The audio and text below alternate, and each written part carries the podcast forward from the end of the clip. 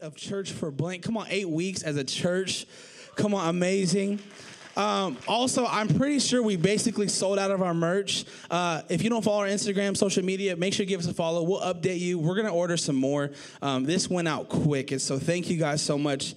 Um, if you didn't know, all the all the um, proceeds are going to kids and youth ministry um, here at Church for All. So thank you guys for buying merch. You guys look good. But today I'm going to be talking about church for the inconveniences and church for the inconvenienced. I look up the de- definition of inconvenience and it says uh, trouble or difficulty caused to one's personal requirements or comfort. And really, the dagger that I want to lead with today, the, the, the hard question I want to lead with is Is our plan more important than people? Ooh, quiet. Is our plan more important than people? And we're going to jump into Luke chapter 10. And uh, this is called Defining Neighbor. Verse 25 says, Just then a religion scholar stood up with the question to test Jesus. He said, Teacher, what do I need to do to get eternal life? Jesus answers with the question, What's written in God's law? I love Jesus' uh, ability to not answer a question right. It's like yes, no, story, story, right? And so Jesus says, Well, what's written in God's law? How do you interpret it? And the, and the religious leader said, That you love the Lord your God with all your passion and prayer and muscle and intelligence, and that you love your neighbor as you love yourself. Good answer, said Jesus. Do it and you'll live. Looking for a loophole, the religious leader asked, So, how would you define neighbor? I think we do this. Oh, love the Lord your God with all your mind, with everything. Okay, done love your neighbor. So God, like neighbor, like my best friend, like my like sibling. And I think that we tap dance around, like, God, what, do you mean, neighbor? Like, do you mean the person that cut me off on the freeway?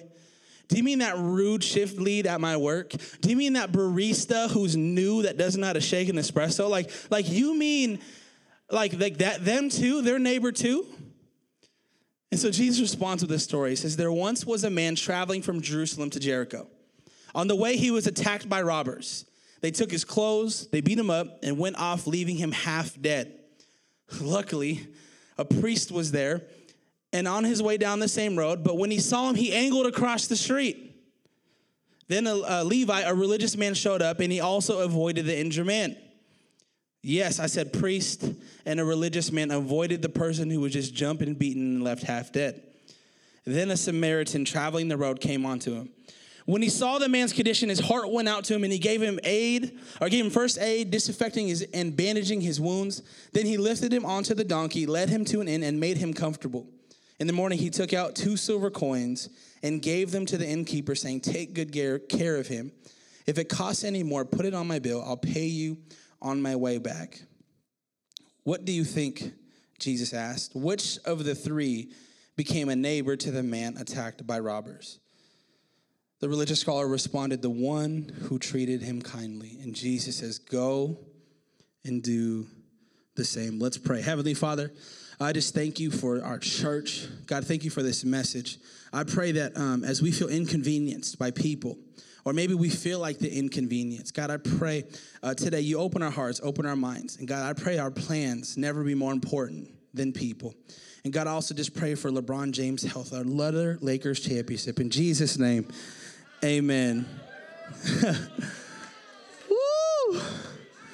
Hey, we got some Laker fans. Okay, you guys get discount at the merch store. Just do a promo code Lakers. Just kidding. Just kidding. Uh, there's three things that shift our. Uh, there's three things, uh, uh, reasons why we get inconvenienced by people. Look at your neighbor. Say three reasons. Number one, um, we we we don't want to get inconvenienced by people because it's going to shift our agenda. Inconveniences shift our agenda. Um, God, have you heard that term? Uh, God has a great sense of humor. Yeah, try preaching about inconveniences and then having the week leading up to it.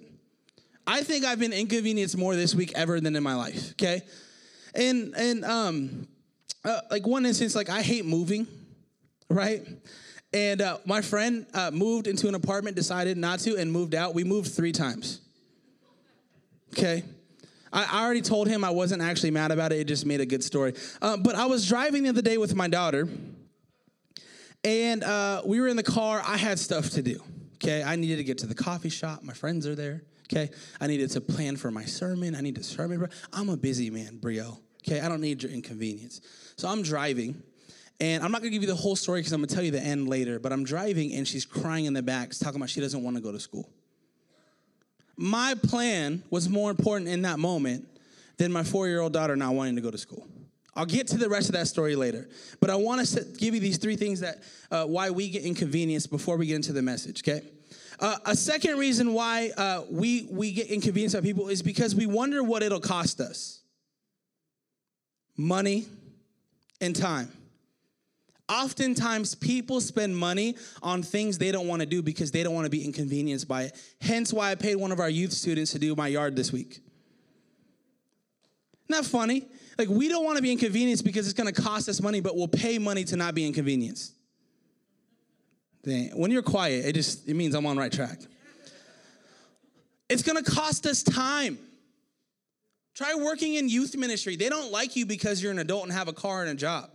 It takes time, car rides, conversations, uh, showing up to uh, football games and basketball games and softball games. Like, like a relationship with the person, especially a student, a young person, especially Gen Z, it takes time. It's an inconvenience sometimes to serve in youth ministry. All the youth leaders said amen.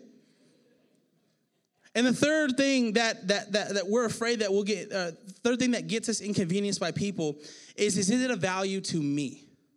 What does this do for me? If I stop and help this person, how is this gonna, how am I gonna look? What's this gonna do for me? Uh, we have a student in our youth ministry, young man, probably the funniest kid I've ever had in ministry. Um, total inconvenience. Lived in West Seattle, always needed a ride home. Would rather listen to his music than my music in the car, and his music I couldn't play in this room, okay? Um, cussed, just like total different background than me. Like it was just like it was a rough relationship, but I always like, well, God, God's called me to, the City of Canton. God's called me to love young people. But I was often feeling uncomfortable and inconvenienced. But to me, it was always worth it because I loved this kid. And I get a call this week that he's looking at up to seven years in jail. And I remember sitting in my car and I was almost lamenting. I was just angry at God. I'm like, God, what the heck? I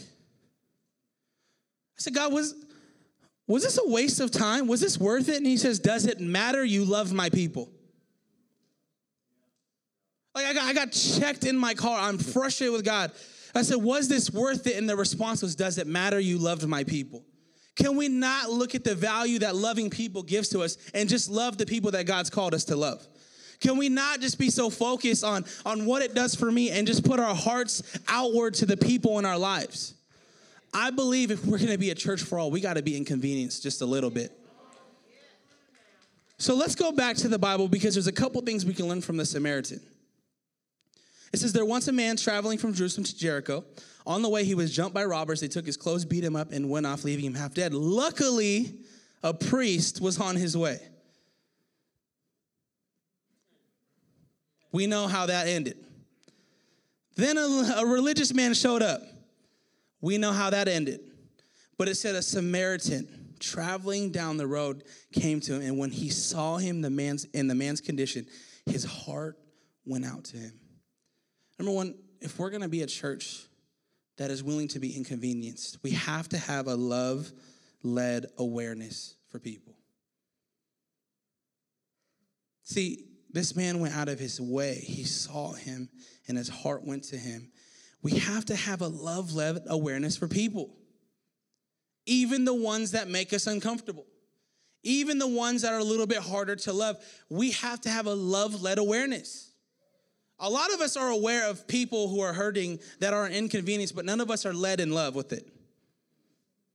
We have to be a love led, aware church. Amen. Band, you guys can come back up. It says he gave him first aid, disinfecting and bandaging his wounds. Then he left him on the donkey, led him to an inn, and made him comfortable. In the morning, he took out two silver coins and gave them to the innkeeper, saying, Take good care of him. If it costs any more, put it on my bill, and I'll pay you back. I think if we're going to be a church that is willing to be inconvenienced, we have to have a generous heart. Time and money I told you I was going to share the rest of the Brielle story, so I'll tell you now. Um, we're driving and, um, you know, we're just on the way to school, and I look back and she's crying. Now, Brielle has two cries. It's a real cry, and then the I want what I want, and I'm not gonna stop crying until I get it cry.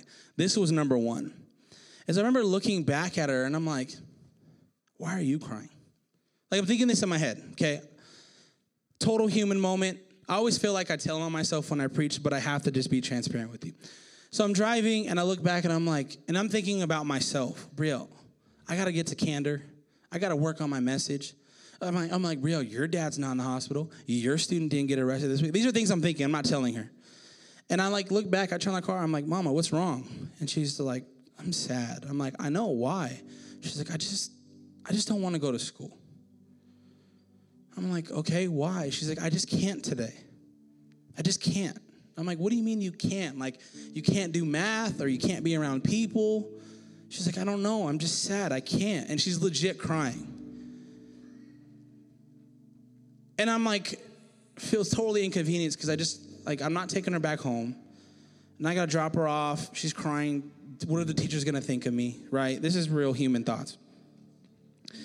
And I stopped the car, put it in brake, and I told her unbuckle. I'm like, unbuckle, come here. She's like, what? We're gonna be late. I said, doesn't matter. I said, come here. So she came in the front seat, and I just held her. She cried, and I'm like, let's go to school. We'll get you. We'll get you as soon as you get out of school. We won't make you go to Basque. But I want you to have a good day. I love you. She hugged me. I love you too. We listened to JoJo Siwa on the way to back on the way down.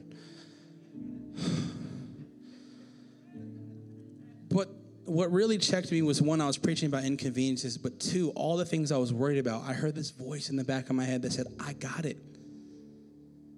God said, Love on your daughter. I got the rest. We'll get to your message. You'll get to your friends. Your dad's gonna be okay. You'll be able to talk to your student. I got it. Just love my people. Some of you need to hear that today that feel inconvenience. God's got it. Love his people. He, he's in control of all the things you're stressed out about. This was not the best week to preach. I got inconvenienced every day. I'm not kidding. Even today, my laptop locked me out. I had to use Alberto's. Nonstop, but God kept telling me, son, I got you. Just go do what I've called you to do. I got the rest. And so, those of us worried about money and time, God's got that. But do you have His people?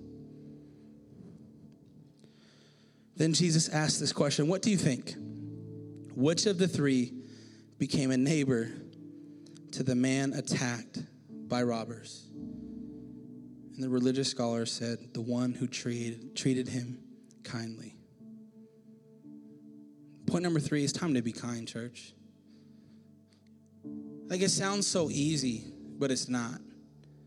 I feel bad for the barista. Now I got to go say sorry after church. I'd offer to buy him a coffee, but he gets a free one. But it's time to be kind. I'm a part of this Facebook group. It's a creative pastors. I don't even know what that means. I think we're just all pastors that create graphics. And um, there's about a thousand people on this page. All of us, uh, you have to type in what church you work for, what your role is. So everyone's a pastor. And this lady posted on there and said, This has been a year. We have eight staff members at our church, five full time, three part time, and six of them have quit or left the church completely. And that's all she said. Now, if I'm in a room of pastors and I say that, I'm probably looking to be encouraged. But the first response on this Facebook post goes, What's the point of this post? Pastor, sounds like the priest in the story. Second comment, about 15 minutes later, I'm watching this post now. The second comment was, Hey, my part time job, aside of being a pastor, is that I do cultural coaching for churches. If you wanted to fly me out, I can take a look at what's going on, and then at a discounted price, I'm like, Are you kidding me? Third person, yikes, time to move out. Finally, two hours later, four comments later, someone said, Hey, I'm so sorry you're going through this. You don't know me, but I want you to know I love you. And if you need a friend, here's my phone number. When it comes to people who's hurting, who do you want to identify as? The one that crosses the street? The one that's looking for a penny? The one that has no faith at all? Or do you want to be the person that says, hey, I know you're hurting, but I'm going to come alongside you because I love you and this is what I would want? I believe the Samaritan would want someone to stop for him. It's time to stop and just love people and come alongside them. I don't want to be a church for all that crosses the street. I want to be a church for all that goes to the problem. My plan should not be more important than God's people.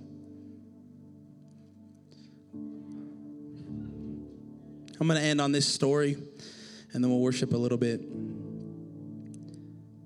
Uh, when I was in high school, we thought it was cool to shorten up words. I don't know why. And uh, one of the words we would shorten is the word inconvenient. And we would say inconvene because int is so much longer, right? And uh, our youth leader at the time uh, would pick us up in, the, in his car to take us to church. And we'd say, hey, I need a ride home. And if you're a youth leader, hearing you need a ride home when you're tired, have to work the next morning, it's a little bit inconvenient, okay? But this leader would tell me and my friend, come on, inconvene, it's time to go.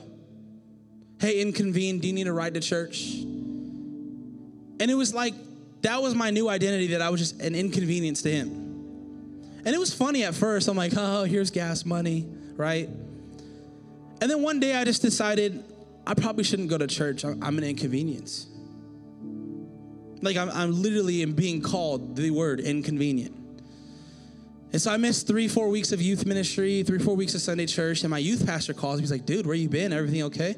I'm like, yeah, I'm just busy with school and work. And he's like, okay. Uh, he's like, that's a bunch of crap. Um, what's really going on? I said, hey man, I just, I just feel like an inconvenience. Like at the time, you know, it's 15 years ago. I was the only, one of four brown kids in the youth ministry. I didn't dress like all the churchgoers. I had baggy pants, sideways hat. Like I told him, I just, I feel like an inconvenience. And he goes, DJ, can I tell you, you're not an inconvenience to me. You're not an inconvenience to the staff. You're not an inconvenience to this church. You're not an inconvenience to its volunteers. And you for sure are not an inconvenience to God. And some of you need to hear that today. Some of you feel like the inconvenience. Some of you feel unseen or unvalued that if you didn't show up to church, no one would notice, they wouldn't care about you. I think you need to hear today you are not an inconvenience to Church for All. You are not an inconvenience to Church for All staff or Church for All volunteers. And you for sure are not an inconvenience to God. Because our God would be the heart of the Samaritan that would go to you in your pain and love you and not worry about time and not worry about money and go straight to the problem. If that's you today and you feel like an inconvenience, I encourage you to say to yourself, I am not an inconvenience. I am a child of God. Will you stand with me today?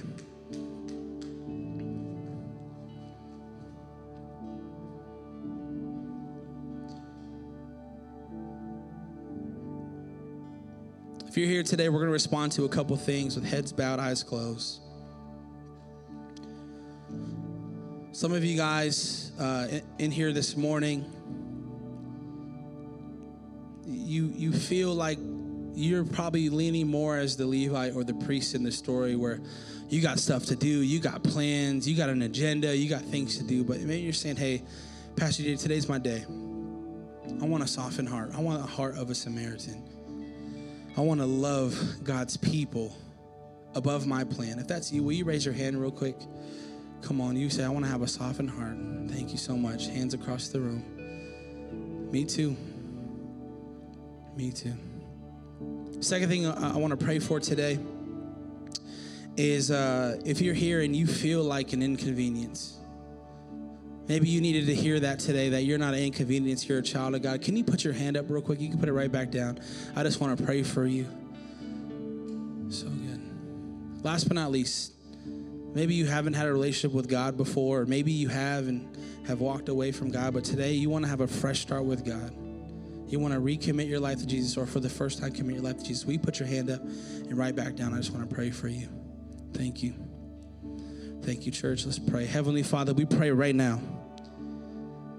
God, we pray for for for those who raised their hand this morning who were, who were saying, you know, I have I have a hard heart and I, I'm busy and I put my plan over people. But today we had hands raised that said, I no longer choose to have that agenda. But God, let me have time uh, to love your people. God, let me put your people first and not be inconvenienced. And God, for the for those who raise their hands, and I feel like an inconvenience, God, give them the courage and faith as we get into this worship song to just scream to heaven and say, I'm not an inconvenience. I'm a child of God, and I'm home. And God, we just pray for them right now. God, allow them to be seen, valued, and loved. And last but not least, the hands that were raised to have a fresh start with God. God, there's a party in heaven right now, and we celebrate that today. In your name, amen. Let's worship.